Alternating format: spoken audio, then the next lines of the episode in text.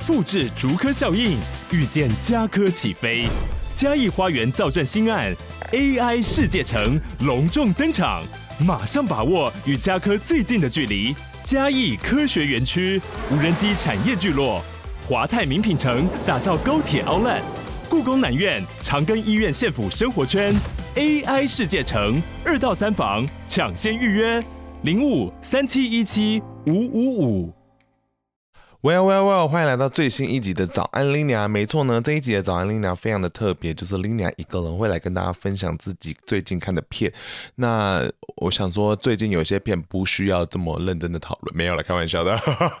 只是我觉得有些片，我觉得好像可以自己私人的时光来分享，我觉得好像可以更亲密一点。那我今天选择的这部片就叫做《日历》，呃，就是英文名字叫 After Sun。那它这部片可能没有像最近另外一部片的我。的金鱼老爸这么红，但他们其实在讨论一样的题目，就是父女之间的关系的修复，或者是说要如何往前。那我觉得这部片之于我来讲很特别，因为呢，我是那个影厅里面哭最惨的人，不知道在哭什么。但这部片呢，它的开头却非常的沉闷。一开始我真的是差点睡着，因为我很想睡觉，上班很累。但是想讲的是，前面它的剧情非常的缓慢，然后非常的日常，就是一个小女孩拿着 V8 拍着她跟她爸爸一起要去度假的影片。好，那整个日历的故事，我先简单的叙述给大家听。他就在讲说，一个女儿要跟爸爸一起去土耳其度假，然后他们在度假这个七天经历了一些事。情最后他们就道别了。其实整个故事就这么简单，这么简单。我觉得我喜欢的片就大概都是这个状况，就是很简单的故事，但他们却讲得非常的深刻。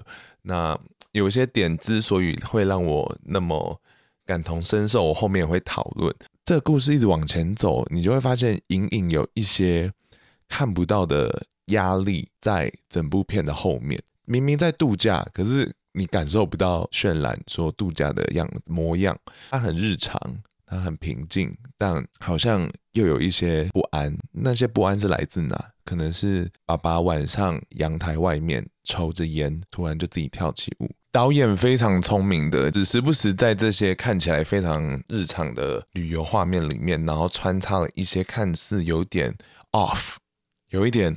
不正常，我不知道怎么形容 “off” 这个字，但就是你会觉得说，哦，似有蹊跷的的画面塞进来，所以它其实一方面渐渐就是勾起你的好奇心之外，也让你感受到有一点点的哦 something wrong，然后我觉得那个是一个还蛮重要的这部片的一个小 hook，但其实当你不留意的话，你完全看不到这些，所以我觉得这部片真的是蛮厉害的。这部片就是在讲说，他爸爸其实应该是感受得到他是有心理疾病的，然后小女孩应该是爸妈离婚后就跟在妈妈那边，所以这一次才特地跟爸爸就出来度假。我觉得我前面讲到这里还没有到正确的暴雷，所以呢，我后面可能会讨论的东西应该多少会有暴雷的成分，然后我希望大家可能是看完这部片再来听这一集这样子。我觉得很有趣的是，整部片其实开始呢，就是爸爸有跟另外一个很年轻的男生聊天，然后就没想到他就说：“哦，对啊，他其实也是不小心就作罢了。”其实我觉得这部片很厉害的是，他们很多东西都没有讲。整部片你看完，如果你没有很认真的看，其实你根本就不知道他在干嘛，因为整部片就结束了。你真的没认真看，你也不知道为什么结局会是一个很悲伤的结局。但你可能会感受到影像给你的躁动，因为它其实并没有直接告诉你剧情到底发生什么事，都是你要自己去解读的。那我觉得光这件事就很棒，因为其实你知道很多的电影根本就把观众当白痴，什么都要解释给你听，其实那个会失去很多观影的乐趣。然后我觉得这部片并没有这样对待我们。嗯，我们稍微叙述一下这个爸爸的背景状况。我们可以感受到他是一个呃有点抑郁，然后父女之间的关系也因为久久一次重逢，所以你会看到他们其实大多相处的记忆看起来都是非常的呃快乐的。因为对于一个十岁、十一岁的小女孩来讲，就是可以出国玩、出国度假，其实都是还蛮欢乐的。但你可以隐隐感受到，就是在整个剧情背后的一些张力跟一股躁动的东西在后面造的。你们懂那种感觉吗？就有点像说，你可能今天。状况，身体状况很好，但你好像知道说，嗯，我今天会拉肚子，就是你懂吗？就你知道肚子下面有一点点东西不对，我有点很难形容这部片，而且我也是第一次尝试这样子单口叙述，所以嗯，希望大家容许我，就是讲一些比较粗糙的比喻。那我想讲的是，呃，我们在这样子一层一层揭露下来，多认识了他爸，多认识了这个小女孩。没想到到最后面，爸爸跟女儿之间也成为了一个明显的对比，就是女儿是一个很积极营营，想要迎向新生命，然后在这个度假过程中还在探索自己的性启蒙，她很想要成为呃一个很快乐的青少年，因为在度假中的每个人都在亲热，那当然对一个小孩子来讲，可能什么都是很有趣的，所有东西都是新鲜，但。对爸爸来讲，你看得出他正在努力，他努力的想要撑下去，他很努力的想要在女儿面前撑出一个爸爸的样子，但会有时候不小心把自己的一面露出来给他女儿看，不小心喝醉酒会把女儿锁在门外，或者是他们明明是都会一起唱卡拉 OK，可他。就是心理状态没有准备好，他就是没办法陪他女儿一起站上台上，然后最后落得他女儿就是很可怜的在台上 一个人唱完那首歌，然后你也感受得到他女儿在当下很不舒服。那讲到唱歌这一趴，我觉得可以跟大家稍微分享一下。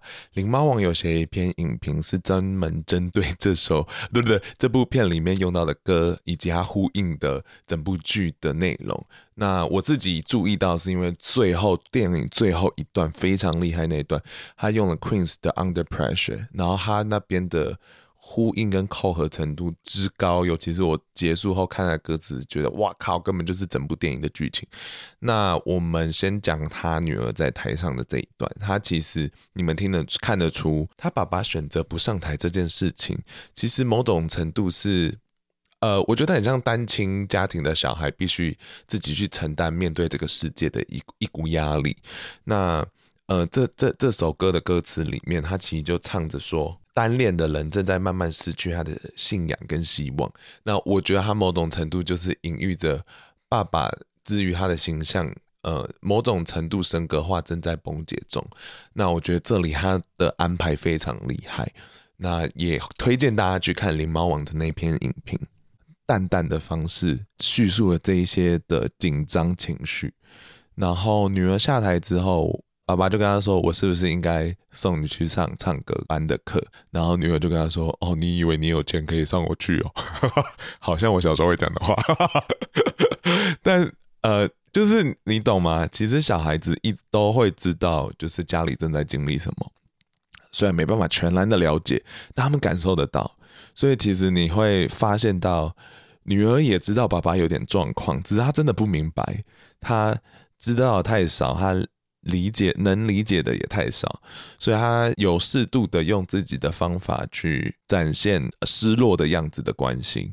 女儿在努力，爸爸也要努力。所以像有一幕是，呃，爸爸在厕所那一幕，觉得 it's sad，就是爸爸在厕所里面，他手原本是受伤的，骨折，然后就是打的石膏还是什么的，然后后来他就是打算把它拆掉吧，然后他在拆掉的过程中，呃，女儿在另外一头一直问他。他跟他妈妈的关系到底现在是如何？那他们过去是怎么样？那在猜的过程中，其实他不小心流血，他受伤了，但他却闷不吭声，一句话都没有让他女儿知道他是受伤的。这很明显的暗示着爸爸一直一直在把很多东西吃下来。也许他的个性使然就是这样。然后男主角真的 so good，Paul 真的是超会演，他非常会演这种 quirky 就可怜的角色。他之前跟导演合作过另外一部影集，叫做《Normal People》，那部片也是我非呃也不不能说是我最喜欢，因为其实对于这种呢喃片，我觉得很多人不一定可以这么快就入口，所以其实这部片我也不认为是适合所有的人，因为它步调很慢，慵慵懒懒的，它并不是像我们常见的可能是美国片节奏很快啊，然后情绪都要用很外在张力去把一切做出来，它不是那样，它就是很日常的方式在。呈现给我们看，然后不得不说，PO 在《Normal People》里面的展表演非常厉害，因为前面大家会觉得女主角非常抢眼，我完完全没没想到，就是男主角在后面可以有这样子的情绪张力。他也有讨论到，就是他的朋友自杀的问题，然后还有他对家乡的依恋，诸如此类的。那我觉得非常有趣的是，这个东西。在 After Song 里面出现了，所以我严重怀疑 导演绝对死过朋友。我看完 Normal People 我就这样觉得，但我就觉得说，嗯，看到这一部我更确信了，或者他很亲密的人这样。然后甚至听说他其实之前还有另外一部短片，也都是在讨论这个议题。那我们现在拉回到 After Song 这部片里面，里面有这么多的暗示，我们看到。爸爸站在栏杆上抽烟，爸爸差点被公车撞。晚上自己走到深深的、很黑的大海里面，就是这一些简单的一两幕，然后再回到他跟父女之间的相处的过程中，你就会觉得隐隐好像有些事情不对。然后因为整部片其实都很安详，所以你不觉得什么坏事会发生。但是我觉得这才是最可怕的。整个故事后面就有趣了。我们突然发现到，哎，Sophie 已经长大，她已经有小孩了。我们突然发现到，Sophie 原来正在回头看着当初她小时候拍的那一卷 V 八你才知道说，原来这是一个回过头看的故事。然后接下来就是整趟旅程的尾声了。那爸爸就很开心，突然看到度假村里面有个舞池，很想要拉着他女儿 Sophie 去跳舞，但 Sophie 就说啊，我不跳舞啊。就在爸爸一直热情的邀约下，他就一起去跳了。然后在舞池里，你会看到整部电影最快乐、最快乐的爸爸。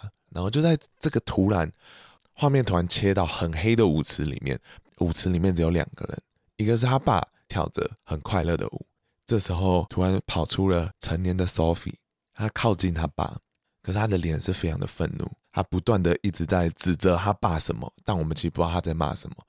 然后这时候你就心中有非常大的不安，你觉得一是你知道他们父女绝对出状况，但二依照整部片的调性，他一直在给你一种 unsettling 的感觉。然后到这一刻，你觉得我们接近了，我们真的接近了那个不安的核心点了。我心中那个时候有一个答案，但我觉得好可怕哦。画面就继续下去了。成年的 Sophie 在爸爸不断跳舞下，爸爸就抱住了她，然后画面就切到小时候的 Sophie 一起的拥抱。爸爸看起来很快乐，回忆里面是很快乐。然后下一个画面又切到很黑的舞池里面，爸爸一脸是迷惘的，然后突然他就坠入了那片黑暗，他就不见了，就剩下成年的 Sophie 一个人站在黑暗里面。背景是配着 Under Pressure 的 This is our last dance，这是我们最后一次跳舞。我的恐惧成真了，他爸爸应该是死了。依照刚刚以上的剧情看起来，爸爸应该是自杀的。导演很厉害的是，他都没有直接给我们看，我们不知道实际发生什么事，但你只能用这些密码去解读。然后你再回过头想刚刚那一整段剧情，Oh my God，你可以明白到。爸爸自杀这个决定，把 Sophie 一样留在了那个很黑的黑暗里面。Fuck，一切整部电影突然都成立了。我觉得就是当你成年后，你回过头品尝那一些小时候的回忆，但你跟小时候的你不一样了。你拥有了更多的理解力，你看过更多的事情，你更能够感同身受你的父母。哦、oh, fuck，那哦、oh, fuck，you know，you know what I mean？有时候你小时候真的真的是没有想太多，但其实有些画面你都记在心里面。回过头看，你会发现说，哦，原来那时候我妈正在经历这些。我不知道哎，这也许是长大的一个过程吧。父母逐渐不再神格化了，他们不是神，你逐渐明白他们是人。你在接受这个 idea，当你接受他们是人的 idea 之后。你发现你其实是可以放在他们鞋子里面去思考的。那我觉得这是非常有趣的一个点。然后再加上男主角其实是一个我觉得还蛮可以感同身受的一个人，因为我自己。可以在我身上看到很多他，比如说 会跟女儿说分享说嗑药跟我讲啊，这觉得就是我自己会讲出来的话。那我也相信我们这一代很多人会这样子，所以我觉得他整个剧本这样子写是真的蛮厉害的。就是我们可以把自己放到好多位置上，以及以及我想要讲一个就是。家庭的伤痛转移这件事情，就是有点像说，男主角其实一直不想要跟他女儿讲说他的十一岁生日到底是怎么样，但后来后来在女儿追问下，他终于问到是他的生日其实已经被他家人忘了。然后我不确定这件事对于他最后走上自杀这条路有没有直接的关系，但我可以知道的是他在家庭缺少了一些。但我相信男主角最后做了自杀这件决定，同时也。复刻了一点过去的家庭创伤，我不能讲完全的复刻，但你们大概懂我的意思吧？就是有些东西就是这样传承下来。那我不知道女主角能不能跨过这一关，电影并没有告诉我们。然后我们知道他有小孩，他会不会又传给下一个小孩？我其实也不知道。但有时候让自己往前走的力量，其实是要回过头来看才能得到的。所以 maybe 我们可以。嗯，开心的是女主角至少现在愿意回过头来看看过去她跟爸爸之间的关系，以及愿意思考说她爸爸是一个怎么样的人。然后我觉得这一切都好像是到整部电影到最后才成立的一件事，所以我真的觉得，哦，不知道最后让我 shock 到这部电影给我这么多。毕竟一开始真的看起来很无聊，然后电影的最后一幕是。画面突然变超现实嘛，就爸爸一个人在机场看着女儿离开，他就转身离开这个机场，打开那扇门的时候，背后是充满着舞池的灯光，他就走入了那个黑暗的舞池里。你可以明白说，这趟旅程其实并不是只是给 Sophie 的一趟美好的回忆，也是对于爸爸来讲，你要去成为一个形象。但其实你在做这件行为的时候，你也在鼓起勇气去面对你的生命。但有时候你就是没办法一直撑着，黑暗 maybe 对你来讲是一个更好待的地方。我觉得这是发生在他爸爸身上的事，这样觉得非常的真实。因为有时候活着真的好累。我好，我就这样讲好了。我觉得大家在看电影的时候。会希望自己可以在里面找到，嗯，自己相对应的位置，然后并透过这些角色的故事，可以多得到一些能量往前走。我其实并不确定我在这部片里面有得到什么任何往前走的能量，但我可以知道的是，原来有人跟我看。受到一样的事情，那我觉得在《No More People》其实某种程度也是在讲这件事情。大家都觉得自己太不正常了，但其实有些情绪是细腻到，其实你是可以对号入座的，只是我们太容易把自己视为异类。那我觉得是不必要的啦。嗯嗯，就是就是很棒，I love it, I like it, I hope you like it，大概是这样。好。好害怕哦！希望大家如果觉得很烂，那还是可以给我五颗星，拜托。然后也也可以同场加映。其实同时，《The Whale》我的金鱼老爸也在讨论一些父女关系的修复。我觉得那个手法就非常美国，就是我啊我自己解读，大家不要生气，好紧张。就是我觉得美国片善于把。很多东西都是用大动作、大场面来呈现他们的角色的内心状况，但有时候其实，嗯、看久会腻。我觉得很多时候这种东西是对我对于我来讲是很难感同身受的。那像 After Sun 这种很日常的东西，其实才是我我我真实的生活。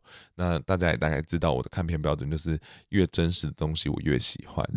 但就像我刚才讲，这部片真的好像不算适合所有人。如果你看完预告或看过《Normal People》的人，我还喜欢，我都觉得可以推荐给大家去看。好，那这算是我第一次录这种短短的小影评。那如果哎，不要讲影评，我怕被骂。这是我的观后感言。所以如果大家有喜欢的话，就是欢迎，就是你知道留言给我，或者是你知道私讯我。那真的哎，鼓励大家去 Apple Podcast 留言，因为那个留言会帮我们冲名次。然后名次会帮助我们被大家看到，好不好？好的东西就需要跟大家分享。更加想要支持我们，也可以看节目资讯栏帮我们懂内哦。好，那讲到这里告一段落。那有其他喜欢想要听我做这些短片的，也可以欢迎大家私讯我，推荐我一些片单喽。